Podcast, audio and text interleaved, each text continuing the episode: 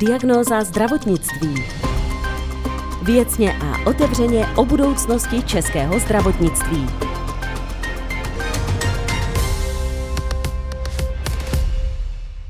Dostupné zdravotnictví. Takto stručně se dá schrnout volební program koalice Pirátů a starostů a nezávislých. Troufnou si jejich zástupci na jeden z nejtěžších a také nejsledovanějších rezortů. Co by nás pod jejich případným vedením čekalo? Nejen na to odpoví jeden z kandidátů na post ministra zdravotnictví této koalice, právník Ondřej Dostal. Vítám vás v podcastu Diagnoza zdravotnictví. Dobrý den. Řekněte mi, kdy naposledy jste musel vyhledat lékařskou pomoc v Česku a jak jste byl spokojený spokojen jako pacient? Tak nepřímo a nedávno při radostné události, eh, kdy se mi před třemi týdny eh, narodila třetí dcerka. Aha, gratuluju. A byli jsme naprosto spokojeni tady eh, v UPMD v Podolí. Předtím já osobně na preventivní prohlídce, protože mě bylo nedávno 40 a to je ten čas, kdyby člověk měl projít takovou tou generálkou a tam jsem byl v regionální chomotovské nemocnici velmi spokojen. Když mluvíte o prevenci, pojďme rovnou k prevenci. Myslíte, že je to věc, která se tady podceňuje hodně v Česku? Určitě ano, neexistuje dostatečná motivace k prevenci. Sice technicky vzato je pacient jako pojištěnec povinen eh, podstupovat prevenci, ale pokud tak nečiní, eh, tak z toho nevyplývá žádný postih a pokud tak činí, eh, tak z toho pro něj nevyplývá žádná výhoda, třeba nějaké kredity nebo body, za které by mohl získat ve zdravotnictví něco navíc. A mělo by se to změnit? To znamená, pokud vy jako piráti byste měli vliv na příští vládu nebo byli v ní, eh, tak je to jeden z bodů, který byste chtěl třeba prosazovat? Eh, rozhodně a to, jak eh, pokud by šlo o prevenci v tom užším smyslu, protože ta obrovským způsobem šetří náklady na zdravotnictví, pokud se vážná onemocnění podchytí včas, tak i v tom širším smyslu, kdy tou medicínou jako takovou, tou zdravotní péčí, lze vyřešit jenom menší část zdravotních hmm. problémů populace. Obrovský vliv má právě zdravý životní styl, ale to není jenom záležitost ministerstva zdravotnictví, to je stejně tak eh, záležitost eh, životního prostředí, školství, místního rozvoje nebo zejména rezortu eh, jaksi práce a sociálních věcí. Vy jste právník a jeden z kandidátů na post ministra zdravotnictví tak to by tam zůstala určitá kontinuita, pokud byste se stal ministrem zdravotnictví, protože i současný ministr zdravotnictví je taky právník. Neměl by přece jenom na ministerstvu zdravotnictví sedět lékař? Já se zabývám eh, systémem zdravotnictví eh, v podstatě stejně dobře jako právem. Úhrady a financování jsou mojím životním tématem, stejně jako kousíček eh, lékařské etiky. Takže pro tu část medicíny, která je potřeba k řízení úřadu, jako je ministerstvo zdravotnictví, jisté kompetence mám. Na druhou stranu, po ministrovi zdravotnictví nikdo nechce, aby léčil pacienty vlastníma rukama. Minister si ale musí postavit dostatečně kvalitní tým z odborníků, na které se bude muset spolehnout ve věcech jednotlivých medicínských profesí. Myslíte, že se to povedlo Adamu Vojtěchovi? Myslíte, že to je dobrý ministr zdravotnictví? Já se domnívám, že na ministerstvu zdravotnictví došlo trošičku k chaosu a že se to úplně nepodařilo. Eh, namátkou ministerstvo zdravotnictví má 101 poradních komisí, kam chodí jak lidé z jiných úřadů, tak z nemocnic, tak i ze soukromého sektoru a nějakým způsobem tu ovlivňují, ale tu zase neovlivňují, eh, co to ministerstvo dělá. Eh, takový chaos samozřejmě nemůže vést k ničemu dobrému. Ten stát, ten rezort musí být dostatečně kvalitně vybaven vlastními lidmi uh, už proto, aby zvládal věci, jako je třeba epidemie, uh, bez uh, nutnosti spolehat se na externí skupiny. A myslíte, že to teda nezvládli? Protože to není jenom o panu ministru Vojtěchovi, že ten v průběhu pandemie musel odejít, pak se tam prostřídali tři další pánové, pak se zase pan ministr Vojtěch vrátil. Tak to ministerstvo podle vás momentálně není v ideální kondici. Z pohledu pacienta není podstatné, nebo z pohledu občana, eh, kdo konkrétně je na tom vršku, ale eh, podstatné je, no tak eh, hlavní hygienička se nám vyměnila hned několikrát, i na státním zdravotním ústavu se střídalo. Pokud se podíváme na počet revizních lékařů na zdravotních pojišťovnách, kteří nemají jenom hlídat penízky, ale také kvalitu té péče, kterou pojišťovny nakoupily, tak všude vidíme tristní stav, na kterém se v podstatě za ty poslední čtyři roky nic moc nezlepšilo. Jenomže je otázka, jestli to jde zlepšit. Nepochybně to jde, nebo Protože ono se to, víte, lehce eh, vykřikuje z opozičních lavic, ale když potom člověk opravdu dělá tu vládní práci, tak je to možná potom ta realita jiná, ne? Já jsem politikem velmi krátce, vstoupil jsem eh, ke stanu a Pirátům před eh, půl rokem, ale předtím jsem se více než 15 let zabýval systémem zdravotnictví, dokonce jsem měl tu možnost dělat poradce na ministerstvu zdravotnictví, takže tu realitu tam trošičku znám a bohužel teď v těch posledních letech eh, mnoho kvalitních lidí odešlo eh, nebo bylo odejito prostě proto, že jim eh, mluvili do práce, nenechali je dělat správně to, co by měli. A tento trend je potřeba zastavit.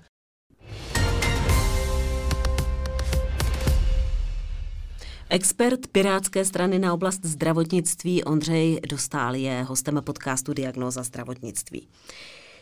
Já si kladu jednu otázku, jestli to vaše uchopení zdravotní politiky je spíš pravicové nebo levicové, protože záměrem automatické valorizace platby státu za státní pojištěnce se přibližujete ke KSČM, plánem garantovat dostupnost zdravotní péče sítí zdravotnických zařízení zase k ODS. Tak kde se cítíte teda? Jako pravice nebo jako levice?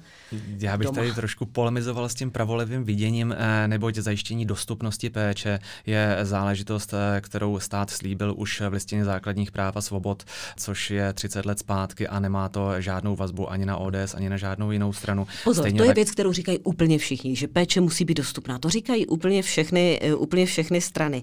Ale eh, spíš, když mluvíme o tom záměru automatické valorizace platby státu za státní pojištěnce, na druhou stranu plán garantovat dostupnost zdravotní péče sítí zdravotnických zařízení, tak co je vlastně ta priorita? Stejně tak, abych dokončil Eh, solidární eh, financování zdravotní péče eh, není nic, co by mělo společného s levicí nebo s komunismem. To zde máme už od Bismarcka a to předchází snad i vznik komunistických stran. Ta realita je jiná. My máme od daňových poplatníků, od občanů na zdravotnictví zhruba 400 miliard korun. V příštích letech snad nebudeme mít míň, ale také asi nebudeme mít výrazně více, protože nemůžeme zatížit české daňové poplatníky a průmysl větší většími odvody. Za těchto 400 miliard eh, jsme povinni eh, zajistit občanům eh, co nejlepší přínos pro veřejné zdraví a složit jim z něj účty korunku od korunky. To nemá nic společného s pravolevou politikou, ale má to hodně společného s kvalitním vládnutím. Mm-hmm.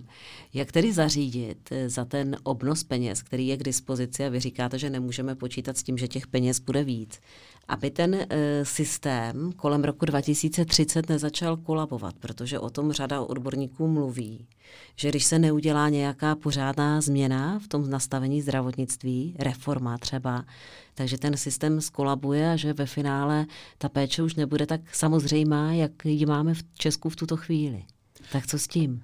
Tady je dobré říci, že ona samozřejmá eh, není už dnes a to je důvod, eh, proč je zapotřebí zajímat se o politiku.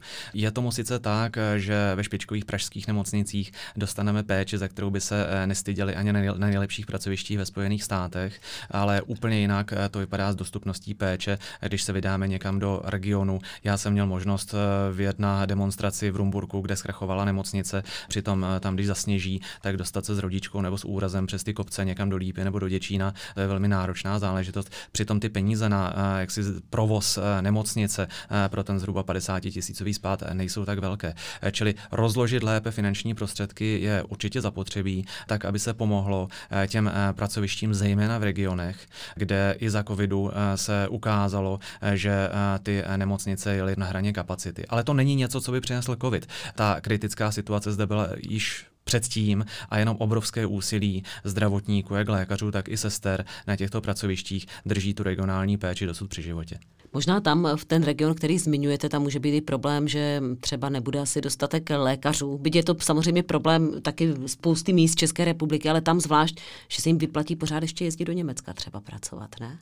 Eh, někteří lékaři určitě v Německu pracují a nutno říct, jsme eh, na jednom trhu Evropské unie, takže v zásadě není vyloučeno ani, aby se pacienti léčili v Německu dokonce na to mají právo podle evropské směrnice a našeho platného zákona, že to nefunguje, to je další věc, kterou je potřeba napravit. Ale pokud jde o regiony v České republice, kde není dost lékařů, to je rolí jak ministerstva zdravotnictví a zdravotních pojišťoven, tak i místních samozpráv, aby učinili ten region pro lékaře a sestry atraktivní. Z hlediska ministerstva musí být atestační pravidla nastavená tak, aby tomu lékaři nic nebránilo, samozřejmě potom, co se seznámí s moderními metodami, aby se opět vracel na to své pracoviště a aby tam měl budoucnost eh, kariérního růstu a eh, jakési budoucnosti pro sebe i pro svoji rodinu. Zase, ono se to jednoduše řekne, ale je řada regionů a jsme o tom mluvili se řadou odborníků, které jsme tady měli, kde ten problém je velký. Kdybyste byl ministrem zdravotnictví, tak eh, co byste dělal v tomto směru? Snažil byste se třeba ulehčit podmínky třeba pro lékaře z Ukrajiny, aby jim tady bylo uznávané rychleji jejich vzdělání, jejich diplomy a podobně, nebo toto není cesta? Než se budeme uh, zabývat uh, osobami zahraničí, ze zahraničí, tak uh, musíme pomoci těm našim. Určitě by bylo jedna z prvních věcí, na které bych zkoušel pracovat, atestační systém, který v tento moment je zdlouhavý, sklerotický. Ten zdravotník musí dělat spoustu zbytečných věcí, které pak nevyužije, než se vyškolí. A to brání českým lékařům, aby se včas mohli starat o své vlastní pacienty a třeba si i pořídit vlastní praxi. Expert Expert Pirátské strany na oblast zdravotnictví Ondřej Dostál je stále hostem podcastu Diagnoza zdravotnictví. Když se vrátím k tomu financování zdravotnického systému, Myslíte, že bude nutné zavést nějaké připojištění nebo nějakou spoluúčast, připojištění možná ne spoluúčast, že si budeme muset za některé úkony začít platit, aby ten systém stále mohl běžet v tom stavu, v jakém běží? Já bych tady rád připomenul, že v českém systému zdravotnictví, stejně v jakémkoliv jiném, eh, existují eh, položky plně hrazené, částečně hrazené a nehrozené. Tvrdit, že dnes máme všechno zadarmo, by byl omyl, ze kterého se může každý vyvést, když navštíví lékárnu, protože i tam eh, jsou léky, které jsou s doplatkem, anebo které se musí zaplatit celé sám. Dobře, vy víte, kam já mířím. Vy si vzpomenete určitě třeba na Julinkovi poplatky a kolik tady eh, kolem toho bylo humbuku, když se mluvilo o 30 korunách zaplacení za návštěvu u lékaře. Tak jestli si takovou nějakou, to možná není úplně ta spolúčast, ale nějaké, nějaké placení u lékařů dovedete představit? Že byste vůbec si to troufli, když si vzpomenete na to, co se tady odehrávalo kolem 30 korunám? Když začneme od Julínkovi 30 koruny, tak to byl eh, slovy mladých epic fail, eh, kdy se nejednalo eh, ani o regulační, ani o poplatky, jednalo se o jakousi daň ze, z nemoci, neboť v podstatě ta regulační funkce tam nebyla dána. Tam se zcela odhlíželo od toho, zda člověk plítvá, nebo zda nedodržuje léčebný režim. Tam prostě každý zodpovědný, nezodpovědný zaplatil těch 30 korun. Ta spoluúčast takto nastavena být nemůže, konstatoval to konec konci ústavní soud. Na druhou stranu eh, za 400 miliard korun, ale dokonce ani za celý státní rozpočet České republiky eh, není možno eh, koupit vše, co moderní medicína nabízí. To, co jsme povinni, je vymezit tu péči hrazenou od té nehrazené, tak, aby každému bylo jasné, jestli ta položka, kterou potřebuje, ať už je to výkon, ošetření, lék, zdravotní pomůcka, je hrazena plně, anebo jestli musí počítat s tím, že si na ní připlatí a připojistí se. A pokud toto vytvoříme racionálně, tak eh, dáme té populaci více zdraví, eh, ne méně. Dnes je tomu tak, že slibujeme všem všechno, ač eh, zodpovědní lidé musí vědět, že jim to za těch 400 miliard nedáváme.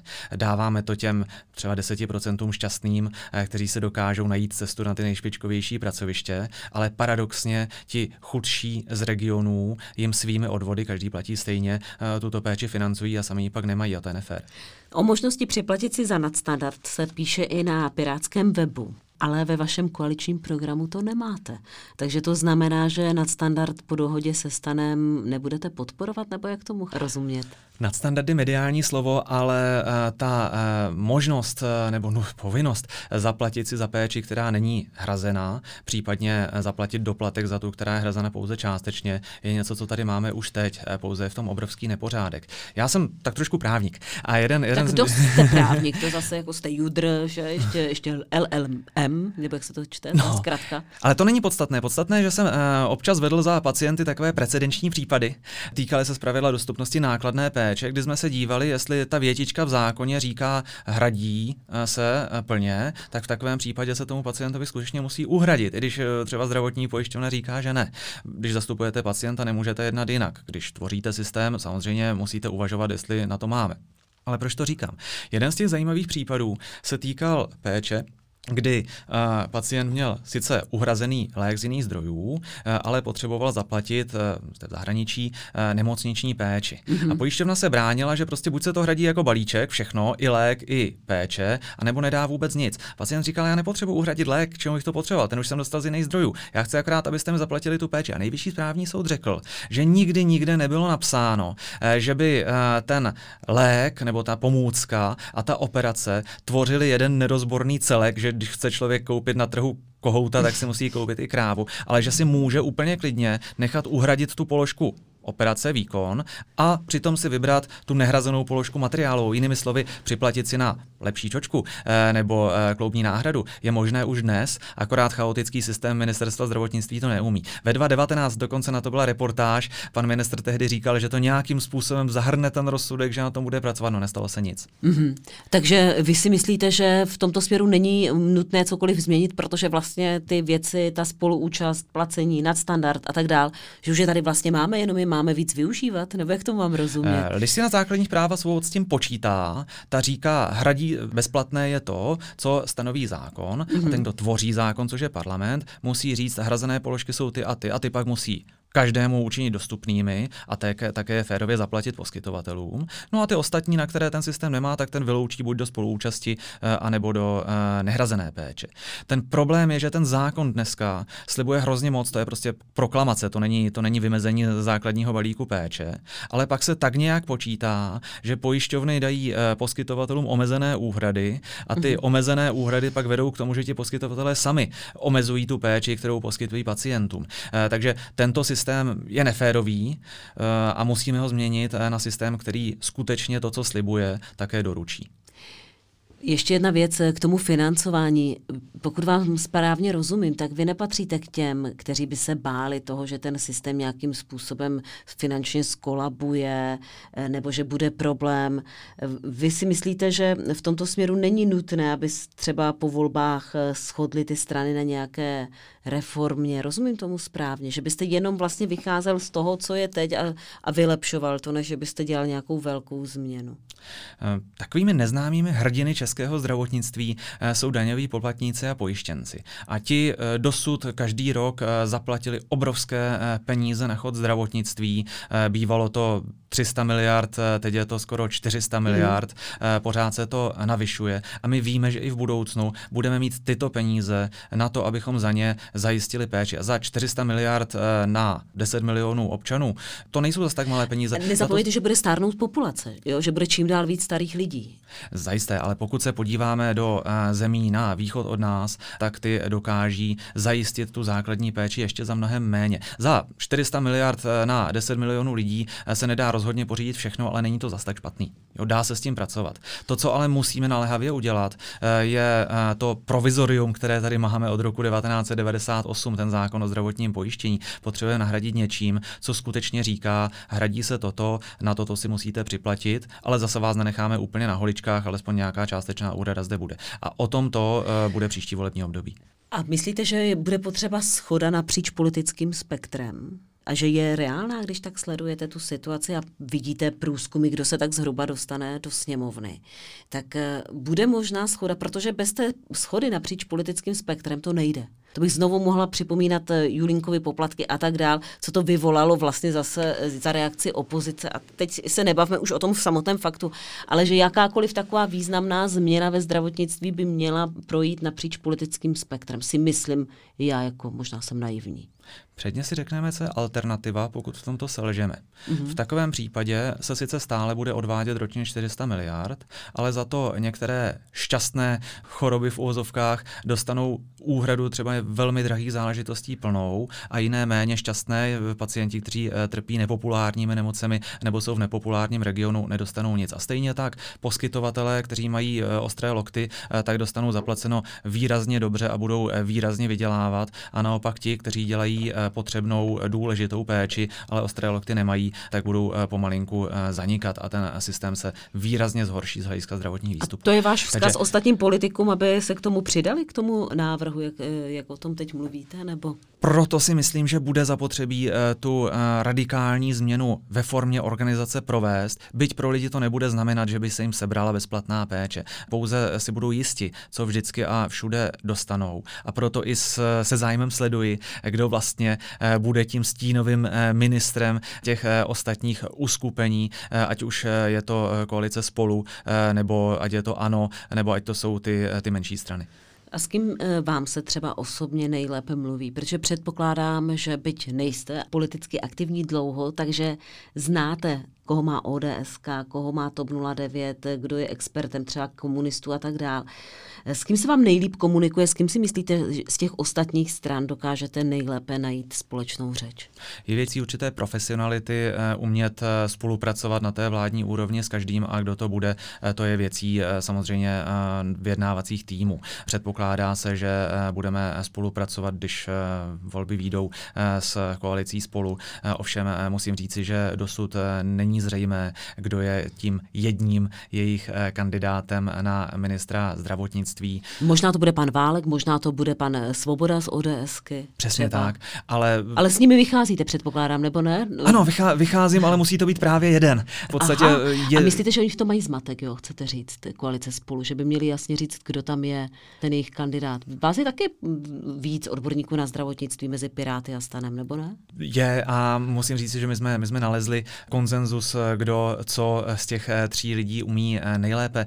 Máme tam pana doktora Zetterbarta, který je lékař, jak se zkušeností z onkologie, tak z praktického lékařství. Máme tam paní radní Matouškou, která má velké zkušenosti z regionální politiky.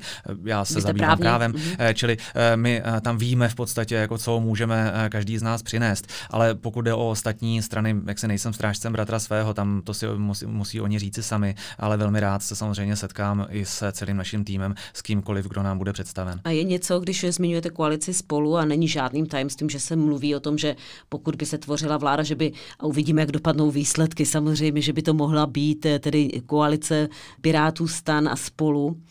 Je něco v programu spolu v oblasti zdravotnictví, co vás vyloženě děsí? Ani ne. Tam eh, v podstatě všem přemýšlivým lidem je zřejmé, eh, že se eh, to současné provizorium nefungující musí nahradit něčím trošičku méně vágním.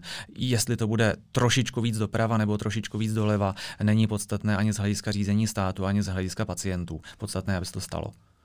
Tak to říká Ondřej Dostal, což je expert Pirátské strany na oblast zdravotnictví a je stále hostem podcastu Diagnóza zdravotnictví.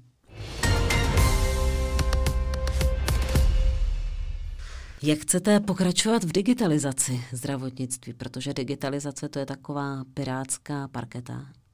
Já jsem měl tu možnost podílet se na uh, tvorbě zákona o zdravotních službách, uh, který počítá s tím, že se pacienti dostávají ke svým uh, zdravotním záznamům. Ten zákon je technicky neutrální, on neříká, jakým způsobem to má být, ale říká, že když si pacient napíše, aby mu přišla do mailu sjetina z jeho nemocničního záznamu, tak by se to mělo stát. Tady je spíše věcí manažerskou, aby se to skutečně stalo. Co je mhm. ale velký přínos Pirátů a toho, co plánujeme, to je propojení té zdravotnické elektronizace eh, s celkou elektronizací státu. Tady by byl mnohem lepším respondentem eh, pan eh, kolega Ondřej Profant, náš kandidát na místo ministra informatiky, které bychom chtěli znovu. Dobře, a to, tohle je věc elektronizace zdravotnictví, třeba za kterou byl chválený Adam Vojtěch, že v tom udělal spoustu jakoby zajímavých kroků, takže i teoreticky vy, kdybyste byl ministr zdravotnictví, tak na co byste třeba navázal z toho, co se tam povedlo teď, anebo byste šel třeba jinou cestou? Nebudou. Tak tam je zapotřebí, aby ty věci, které byly slíbeny na těch tiskových konferencích, byly skutečně pravda. A vy si jsem... myslíte, že oni jenom tak slíbí, hezky se Ale... ukážují a usmějí se na, min- na konferenci tiskové a pak, že už skutek utek? Já mám děti, které jezdí na kolech a já za ně padám. I zlomil jsem si ruku. Mm-hmm. Vyhledal jsem uh, v Praze uh, zařízení, které mě nasnímkovalo. Pak byl neskutečný problém z nich ty snímky dostat. A že GDPR, a že mi to nemůžou dát a tak dále a tak dále. Přitom to se dává na... na disketě, ne? Nebo já nevím. Jo, teda, ale, ale teda dlouho já jsem se nebyl schopný podepsat, protože jsem měl tu zlomenou ruku. A, a prostě vy neumíte jako... levou se podepsat? No, nevypadá to jako můj podpis. Každopádně, eh, to proč to říkám, eh, ta realita, jo, eh, to, jestli si opravdu můžete někam napsat a, dost, a přijde, jo, přijde vám zpátky na mail výpis ze zdravotnické dokumentace, se výrazně liší od toho, co je slibováno. A platí to ještě víc, a to je důležité pro zdravotníky a pro šetření jejich sil, je, že stále tráví neskutečný čas administrativou. My velmi dobře spolupracujeme se Združením Mladí lékaři, oni nám říkají svoje zkušenosti. Stává se, že v jedné nemocnici eh, vytisknou všechny ty papíry od pacienta, pacient je přenese do druhé nemocnice a tam sedí mladý lékař a předatluje to do toho nemocničního informačního systému, protože ty dva nemocniční informační systémy se navzájem nepovídají. Jo, čili takových selhání je hrozně moc a zase je to věc poctivé úřední práce, není to věc nějakých jako velkých reform. To, co říkáte, zní strašně sympaticky a člověk si říká, jo, to má všechno logiku a bylo by to fajn, kdyby už on to tam nemusel znovu datlovat, protože už to jeden nadatloval, tak druhý by se to mohl ušetřit. Ale přece jenom ta ochrana osobních údajů a tak dále, to si myslíte, že je věc, která by nějak tímto dotčená nebyla? Eh, pacient je vždycky pánem svého zdravotního záznamu a je v pořádku, že s jeho zdravotním záznamem pracuje každý lékař, který vede zdravotnickou dokumentaci. A to už tady máme, máme celá leta, to není nic nového. Ani GDPR na tom nic nezměnil. To důležité je, aby skutečně typicky registrující praktický lékař byl tím, kdo ví o celém tom pacientově zdravotnickém záznamu. Takže když pacient někde podstoupí péči nebo mu někde předepíšou lék, tak aby se to, eh, jak si ten registrující lékař dozvídal a zase, když toho pacienta někam posílá, tak aby mohl bez problémů poslat s ním i tu zdravotnickou informaci. Ono se tím předejde i spoustě velice nebezpečných eh, záležitostí. Mm-hmm. Já jsem ještě kdysi dávno uh, se věnoval sporům mezi uh, pacienty a nemocnicemi a tam takových případů bylo poměrně mnoho. Lékař jedna věděl, že pacient má třeba nějakou alergii, ale tato informace už nedoputovala k lékaři dva a ten tomu pacientovi už se ho nezeptal a podal mu třeba to, na co byl alergický a došlo k újmě na zdraví. Čili toto je velmi důležité eh, pro to, abychom chránili jak kvalitu péče, jak pacienty, tak abychom ušetřili práci zdravotníkům. A tady jedna ekonomicky mm-hmm. důležitá věc, jestli můžu. Eh, pokud eh, ti lékaři někdy tráví, a oni říkají třeba třetinu času, 30% času, některé sestry říkali polovinu času, že tráví administrativou, vyplňováním papíru a podaří se jim alespoň od větší části této administrativy ulehčit, tak je to, jako kdybychom do českého systému zdravotnictví získali několik tisíc nových eh, lékařů a deseti tisíc eh, nových sester, jenom tím, že se uvolní tato jejich kapacita a oni budou moci pečovat o pacienty. Víte, kolikrát už jsem to slyšela jako novinář, tady tuto věc, eh, že se tohle musí změnit. Kolik let už se tady o tom mluví? Já vás zcela chápu, já to slyš, slýchám na každém ze seminářů a přednáším zhruba stovku seminářů a přednášek pro doktory. Všude mi to říkají, všude to vidím, jako jak to pak funguje, když mě pustí do procesu. E, možná mám určitou výhodu v tom, e, že e, přesně znám ty zákony, ale i znám docela dobře tu realitu a vím, jakými kroky je potřeba pomoci lékařům od té nejhorší administrativy. Spousta z toho jsou jenom nedorozumění.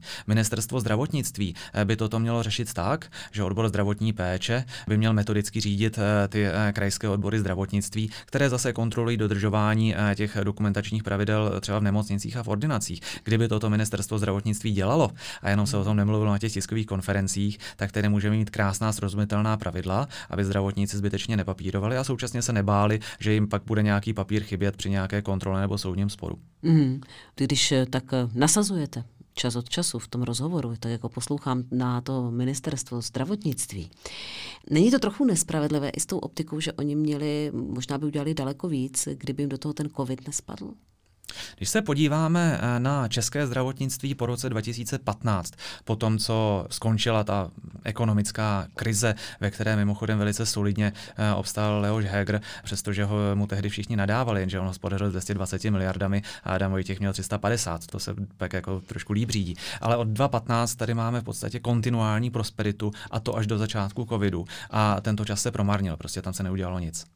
Tak co by byl první krok, kdybyste se stal ministrem zdravotnictví? Co byste tam udělal nejdříve? Eh, určitě první věc je začít eh, obnovovat fungování baráku jako úřadu. Zajistit, aby eh, úřední procesy fungovaly, úředníci dodržovali zákon, aby když někdo chce informace, aby je dostal. To je základ, za to vás sice nikdo nepochválí, ale bez toho pak nemůžete dělat žádné další věci. Nejste schopná napsat legislativu ani cenový předpis, pokud prostě ta úřední, úřední sféra úplně nefunguje. Pak samozřejmě je zapotřebí podívat se na smluvní síť a jaký tvoří zdravotní pojišťovny, a to zejména s ohledem na zajištění eh, dostupnosti péče v regionech. A druhá věc, protože ještě budeme chvilku mít eh, s troškou smůly COVID, eh, tak připravit tu zdravotnickou síť, ty nemocnice na případné budoucí krize, mít připravenou určitou krizovou kapacitu. Vy si myslíte, že ještě může ten COVID nějakou dobu trvat? Teď nám tady všichni slíbili, že když jsme se nechali naočkovat, že už vlastně jsme zachráněni. Potom člověk najednou zase si přečte v novinách, že delta může zazlobit a tak. Tak eh, vy myslíte, že ještě něco může přijít? Nevím a není na světě člověka, který by vám mohl stoprocentně říct, že ví. Co můžeme dělat, je připravit eh, kapacity zdravotnictví, které má sloužit nejenom pro ty sluné časy eh, jako butiková medicína, ale zejména pro ty krizové, aby tam byla nějaká extra kapacita, která pomůže eh, s jakýmikoliv epidemickými nárazy. A druhá věc je sledovat, co se v populaci děje. Je zda ty mutace, které přicházejí, jsou skutečně of concern nebo jsou, jsou závažné, tedy jestli můžou ohrozit i ty očkované, nebo zda proti nim to očkování nadále chrání. Já samozřejmě doufám, eh, že eh, v podstatě epidemie je pryč eh, a nadále už všechno poběží normálně. Stát i zdravotníci to hrozně potřebují. Ale za předpokladu, že by tak nebylo, tak musíme být zodpovědní a postavit na nohy mimo jiné i hygienickou službu a státní zdravotní ústav, aby byly schopné dobře fungovat. Toto by byly ty priority, když byste nastoupil do úřadu, ty, co byste řešil v těch, řekněme, prvních týdnech a potom, až byste tedy se pustil do vyjednávání o nějaké změně, o debatě, za co platit, aby bylo jasno a tak, jak jsme se o tom bavili. To by byl až ten druhý krok. Eh, pokud bychom spadli eh, do nějaké, eh, a nechci to přivolávat, další vlny covidu, tak samozřejmě první, co budeme dělat, budeme řešit další vlnu covidu. Druhá věc, pokud chceme cokoliv opravit, tak si mhm. nejdřív musíme připravit nástroje. Těmi nástroji je právě ta úřední sféra, takže dokud ji nedáme do pořádku, tak nebudeme moc udělat ani nic dalšího. Vyhodil byste hodně úředníků z toho ministerstva, když byste tam nastoupil? Já jsem přesvědčený, že u mnoha z nich stačí pouze motivovat, respektive dát jim naději, že teď, když něco rozhodnou správně, eh, byť eh, třeba eh, šlápnou na kuří oko nějakému moci pánovi, takže se za ně pan ministr postaví. A naopak, že po nich nebude chtít aktivně, aby vycházeli vstříc někomu, kdo v právu není. A myslíte, že to nakonec budete dělat, to ministerstvo zdravotnictví? Je to třeba prioritní rezort, o který budou Piráti usilovat? Naší povinností je být připraveni na převzetí kteréhokoliv rezortu. Z toho důvodu jsme si i eh, členskou základnu nechali schválit ten náš eh, vládní tým. Eh, takže kdybychom měli 100% a obsazovali všechna ministerstva, tak na to máme připravené lidi. Samozřejmě bude záležet na tom, v jaké konstelaci povolební to bude. Jsou nepochybně prioritní rezorty pro Piráty, což kromě úřadu premiéra je určitě třeba zmíněná informatika a některé další ale to neznamená, že bychom zdravotnictví zanedbávali. Bez zdravotnictví dneska nemůže eh, jak si, eh, se prezentovat ve volbách žádná velká strana, takže jsme na to připraveni. Expert Pirátské strany na oblast zdravotnictví Ondřej Dostal byl hostem podcastu Diagnoza zdravotnictví. Děkuji moc za to. Naschledanou. Naschledanou, děkuji za pozvání. Helena Šulcová přeje hezký zbytek dne.